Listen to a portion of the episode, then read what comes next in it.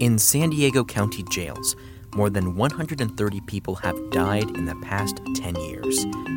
That's an average higher than one inmate per month every month since 2009, which is the year that Sheriff Bill Gore took office. The circumstances vary suicide, heart disease, complications from diabetes, and murder, but collectively, they bring into question how the county is safeguarding those who are wards of the state. For the San Diego Union Tribune, I'm Daniel Wheaton, and this is your San Diego News Fix. For the past six months, freelance reporter Kelly Davis and Union Tribune staff writer Jeff McDonald have been looking into why more people are dying behind bars in San Diego. So that's my first question. Why does San Diego have a higher rate of people dying behind bars? As we say in the story, there's there's no easy answer. Um, you know, we looked at um, we looked at policies, we looked at uh, reports by oversight groups, and uh, you know lawsuits filed by families of inmates who've died in jail, and, and I think there's there's a lot of, of things you could point to um, where the policy might have been in place but it wasn't followed, or um, you know training could have could have been improved. So I think as you read these stories, hopefully we've we've uncovered and kind of pointed to a number of of reasons for the deaths in a number of, of areas uh, which the sheriff's department can improve things. Mm-hmm. And uh, Jeff, this is a large story. It took a long amount of time to get all these answers. What was your strategy in trying to piece together a very complicated problem in a cohesive narrative? Well, we started with the data, and every time somebody dies in jail, we get certain documents and reports. Uh, sometimes we hear from the family, sometimes we hear from lawyers. So we started by looking at all the death reports from the sheriff all the medical examiner's reports from the coroner's office, as many of the lawsuits as we could dig up. And after some time, we built spreadsheets of all the um, decedents, uh, their families. We looked at the lawsuits and totaled up, you know, how the outcomes came. We compared the number of deaths by year, going back two decades. Uh, so it was pretty labor intensive. Mm-hmm. And it goes without saying that we don't want people dying in prison, but if our rate is higher, what is it normally like in other comparable jails around the country? Um, you know, so, so, what we found is is there are a lot more suicides in San Diego. Uh, you know, a large uh, jail system like Los Angeles, uh, they you know at one point had had ten suicides in one year, and uh, that caused a lot of outcry, and, and so they really put an effort into reducing suicides. The next year, that number was cut in half. There were five suicides, and the following year there was one. Uh, at San Diego, in San Diego jails, there were a number of years, 2013 through 2016, where they had five and, or six people die in a year. And San Diego, of course, is a much smaller jail system than Los Angeles. So when you see Los Angeles with one suicide and San Diego with, with five or 6 mm-hmm. um, you know, that really you know, raises a question of, of, of what's going on here. And looking at, we could look at other jails, Orange County, um, zero suicides in, in many years. Um, and then another problem uh, in San Diego, the homicides. We saw a, a significant increase in inmate homicides. Mm-hmm. So, is that usually the universe of the kind of types of deaths, homicide and suicides? Most of the deaths in in custody are, are natural deaths, but um, you know we looked at some of these deaths that were, were categorized as natural, and those raise questions of, of whether, especially when the inmate was mentally ill, um, were they getting proper treatment? You know, we see people dying from treatable illnesses like pneumonia, like um, a stomach ulcer, like diabetes, and, and so you know that brings up the question is of whether they're they're getting proper medical attention. Mm-hmm. And uh, Jeff, can you walk us through the process of what happens when an inmate dies? What are the what is the jail required to do to kind of document that? Well, prior to starting this project, the jail was pretty good about alerting people within 24 hours whenever somebody died in custody. That was their policy, and they generally followed it. Uh, that changed sometime earlier this year, and they, they no longer do that. In fact, we have uh, seen at least four people die in recent months uh, since we've uh, been through the editing and production process for this project. Uh, and each time we've had to update it. What typically happens when somebody dies in custody is they start an investigation. They interview any witnesses, they interview the staff that was on duty, the first responders, the, the medical providers, nurses, uh, whatnot, even paramedics if they died en route or at a hospital subsequent to their, you know, being in the jail cell. Uh, then somebody else uh, at the medical examiner's office, they do an independent investigation. Uh, oftentimes, the sheriff's department will ask the medical examiner to seal that report, which is problematic for members of the public that are interested in tracking this sort of thing. And for family members for, too, who, who, when a case is sealed, they, they can't get any information either. Yeah, it's terrible what the families go through. A lot of times, uh, they're told that their loved one died in custody, but they're not given any reason, they're not given any circumstances, and they're not given any documentation. Wow. And a lot of these families aren't sophisticated enough to go and consult like a lawyer to say and advocate on, on their behalf. Uh, so that's a that's a big problem. Uh, the third independent or the second other independent body that investigates this is the Citizens Law Enforcement Review Board. Uh, but all this stuff happens weeks and months later, mm-hmm. Uh, so it doesn't help the family members or uh, or uh, or others uh, that are vested in the in the in the decedent's you, you know life. Um, and sometimes those reports they have different purposes. So, you know, the medical examiner is looking for a manner of death and cause of death. They're not necessarily looking for negligence. Uh, the Citizens Law Enforcement Review Board is looking to see about misconduct and whether procedures were followed. Uh, the, the problem with the CLERB board, the Citizens Law Enforcement Review Board, is that they're only given access to information by the sheriff's department. They don't have, well, they have independent subpoena uh, authority, but they don't often use it. They usually just take the sheriff's department's word for what happened and look at the records that their sheriff's department uh, voluntarily supplies. So I imagine because there are different groups with different goals, that creates kind of varying narratives when it comes to how someone passed away, right? Yes, they, they all have different uh, responsibilities and different charges or missions. Uh, there have been a few cases that stuck out in our in our uh, investigation where the coroner's office made one finding, like a death they ruled as a homicide. Uh, very often, the sheriff will disagree with that finding Earlier this year, for example, the sheriff issued a, a public statement rebuking the coroner's office finding of a of one decedent who died in 2018.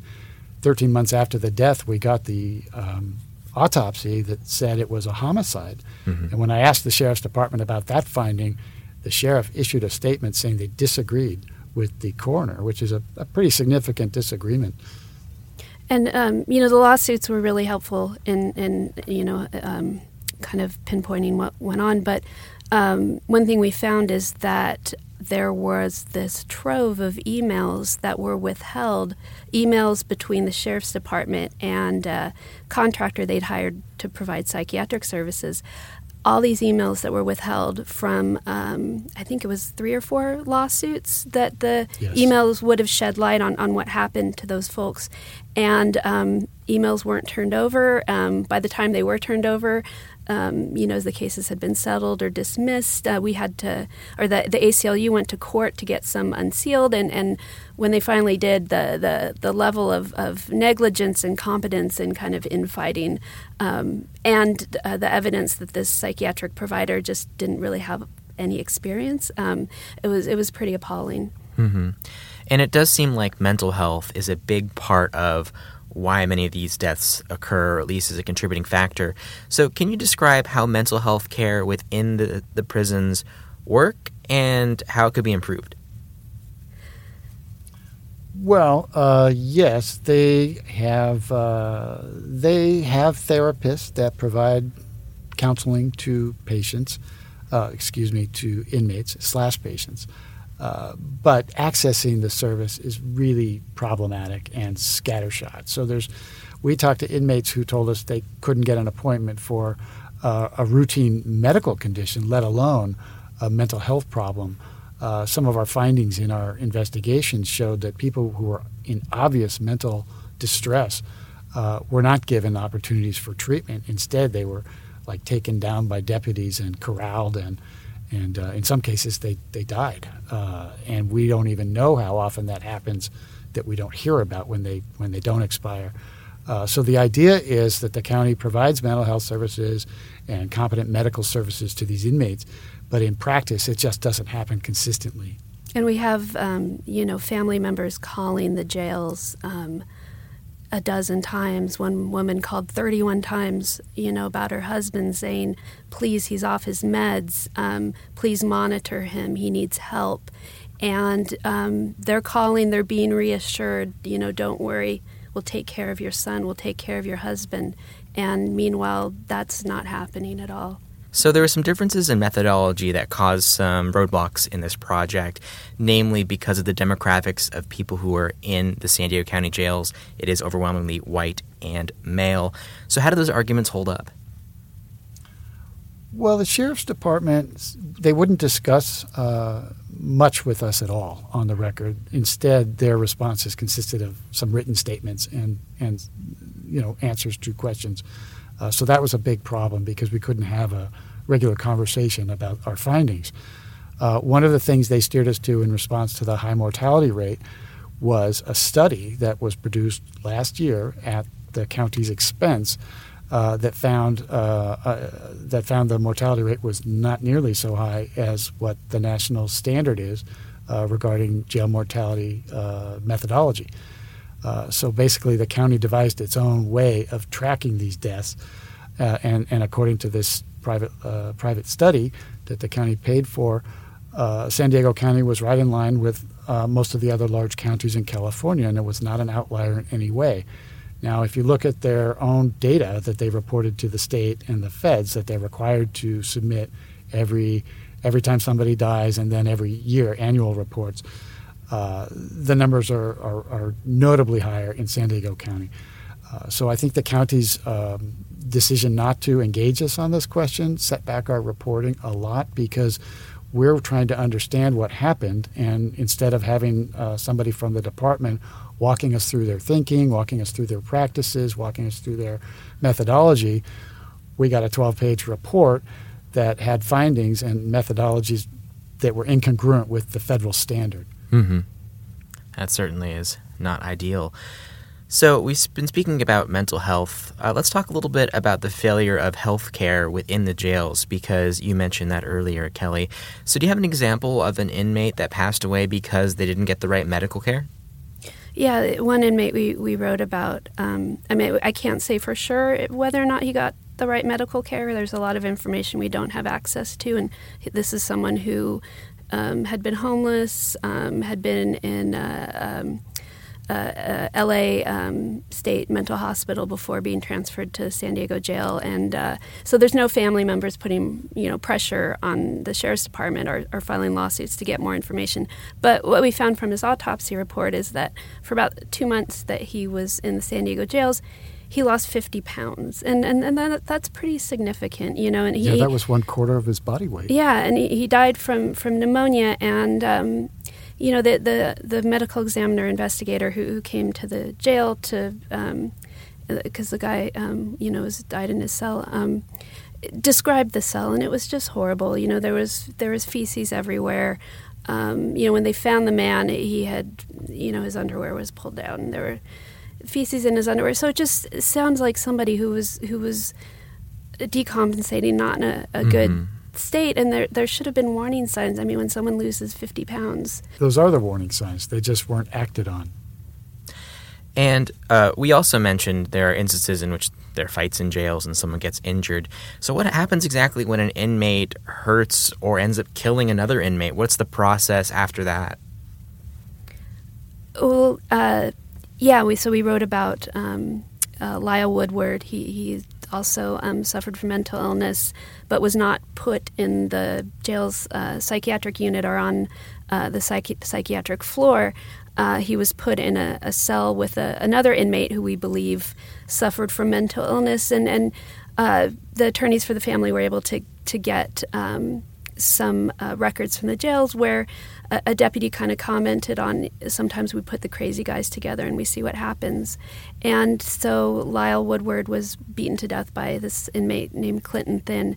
And um, you know, the jail was able to to prove that that Mr. Thin um, killed Mr. Woodward, and, and there's a, a prosecution. You mm-hmm. know, as if you know the, the happened death outside. happened outside, and um, yeah, so Clinton was found guilty of, of, of killing Lyle Woodward and um, sent to prison. Um, but now Mr. Woodward's family is trying to find out why he was not um, being treated for his mental illness, why yeah, ne- he was neither of them cell. were being treated. After hearing about a variety of things, this has to ultimately cost the taxpayer, right?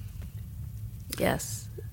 Yeah, we found uh, we found that the amount of money uh, being paid to um, surviving family members of inmates who've died, uh, but also inmates who've sued the jail over an injury they suffered, um, increased from I believe it was two million dollars or one point nine million in the uh, ten years prior to Bill Gore becoming sheriff, and then Jeff, correct me so if I'm almost wrong. eight million. Eight it went eight up million? fourfold. Yes. Yeah, and um, and then there was recently a twelve million dollar jury verdict in a case where uh, an inmate um, hadn't been checked on. Yes, uh, David Collins had been suffering from a sodium deficiency, uh, which caused him to act out, uh, and he went for a walk outside his house, and a passerby uh, called 911 at Mr. Collins' request, saying, "Hey, I need help. I'm having this medical issue."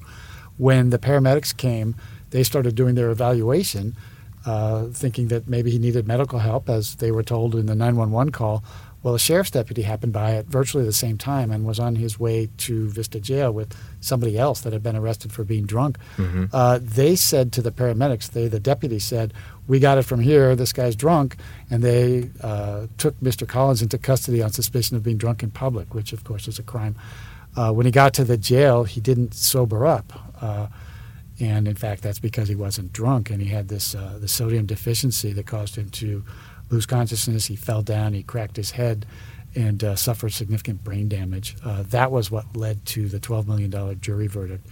$12 million is a lot. Uh, that hasn't been paid out yet. It's Mhm. still being litigated. It will, uh, it will uh, unfold in court later this, uh, later this year. So, as these costs are mounting, what are the steps that the county is taking to try to improve this problem, if at all?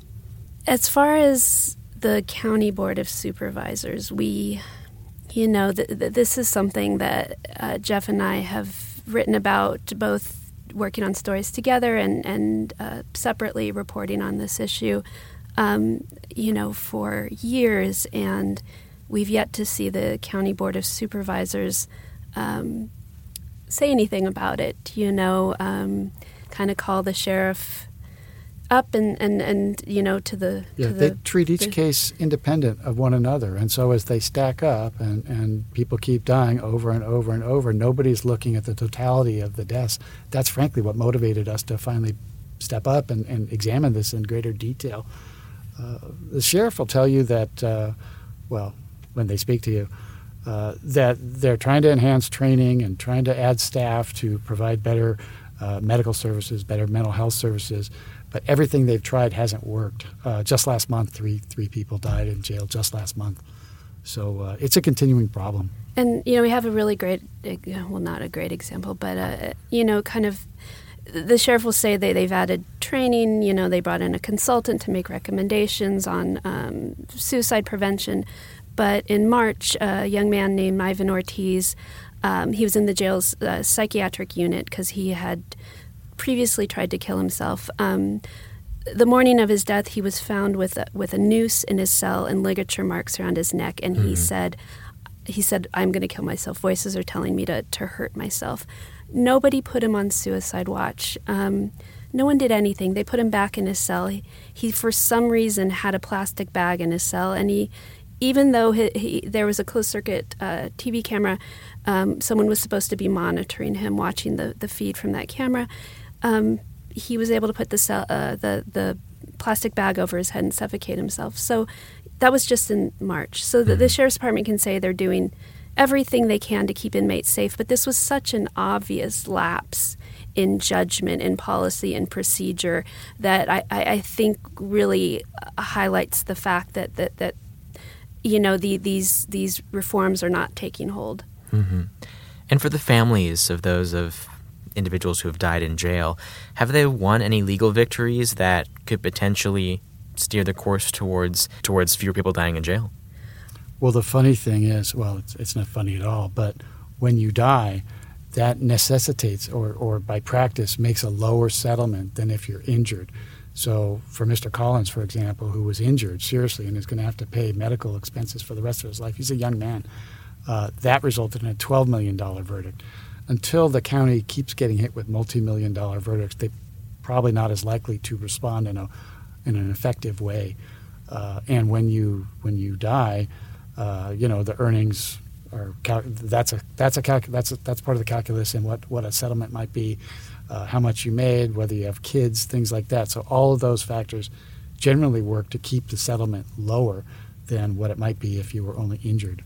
And you know, we, we there's a um, young man in, um, named uh, Robert Lubson who died in 2013, and um, his family agreed really early on in the case to settle A huge thing for them was to be able to sit down with the sheriff and, and tell him about the, his for his parents to talk to the sheriff, tell him about their son, and and ensure that this would never happen again. Um, uh, Robert was able to jump off of a, a second tier um, in the Vista jail, and and even though they did get that meeting, um, that didn't result in in protective grates being put in all jails with two tiers. It, mm-hmm. it, took years for that to happen, and more people jumped. Um, were seriously injured. A, a, man died in 2016. So even where we have a family saying, "Please make sure this doesn't happen again," you know, it, it, it continues for years before they actually make a simple fix like putting metal grates to keep people from, from jumping. Yeah, not only that, they resisted a lot of the recommendations for years. Uh, yes. Uh, recommendations by outside groups, by plaintiffs' counsel, that would that would address the problem to ensure that it wouldn't happen again going forward. And then, after multiple times, in some cases, they've the sheriff's department has adopted the recommendations. Mm-hmm.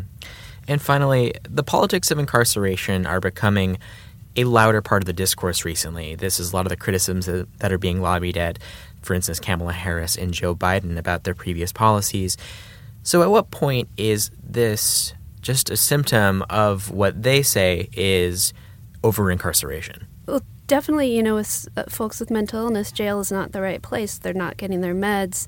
Um, they're they're not in a, setting where you know they can they're they're going to get treatment or um, you know the the appropriate care. And so you know that that's definitely a big issue is is what do you do with people whose crimes are tied to their mental illness or certain behavior that's because of their mental illness is interpreted as being on drugs, being intoxicated, you know, and they end up in jail. So, yeah, that, that that's a big issue moving forward is what do we do with these folks? Mm-hmm. Yeah, the sheriff's department is the number one provider of mental health services in San Diego County. Uh, he dispenses, uh, God, what is it? One in three inmates are mentally ill under psychotropic drugs. And yeah, and I think it's it's actually much higher. You yeah. know. Yeah. Mm-hmm. So that's maybe two thousand people every day. Yeah, which is a lot, and they all have different uh, regimens for mm-hmm. prescription drugs, and they don't always get the exact prescription combination that their physicians maybe on the outside have required. So that exacerbates their mental illness. Mm-hmm. You know, we hope this story has um, an impact. Um, you know, we hope that policies that have been lingering are enacted, um, policies that have been implemented are adhered to, and I would love to not hear about any more deaths or, or suicides. Yeah. It's it's really tough, you know, when you find out three people died in August. Mm-hmm. Yeah. The thing is, um, every time it happens, there's a lack of, I don't want to say accountability, but when the practices that the department lays out are not followed, nobody's held to account and nobody's penalized. And, and when the county has to pay a million dollars or two million dollars to settle a, a, a lawsuit, it just comes out of the sheriff's department budget or the general fund, and, and, and everybody goes about their business. So, unless and until there's some demand or outrage from the community uh, for change, then probably it'll be business as usual, which yeah. is really disquieting. Mm-hmm. All right. Kelly Davis, Jeff McDonald, Thank you so much. Thank, Thank you. To read this series, go to uniontrib.com slash jaildeaths. The first story is scheduled to go online Friday morning, and the series is planned for the print newspaper Sunday through Tuesday.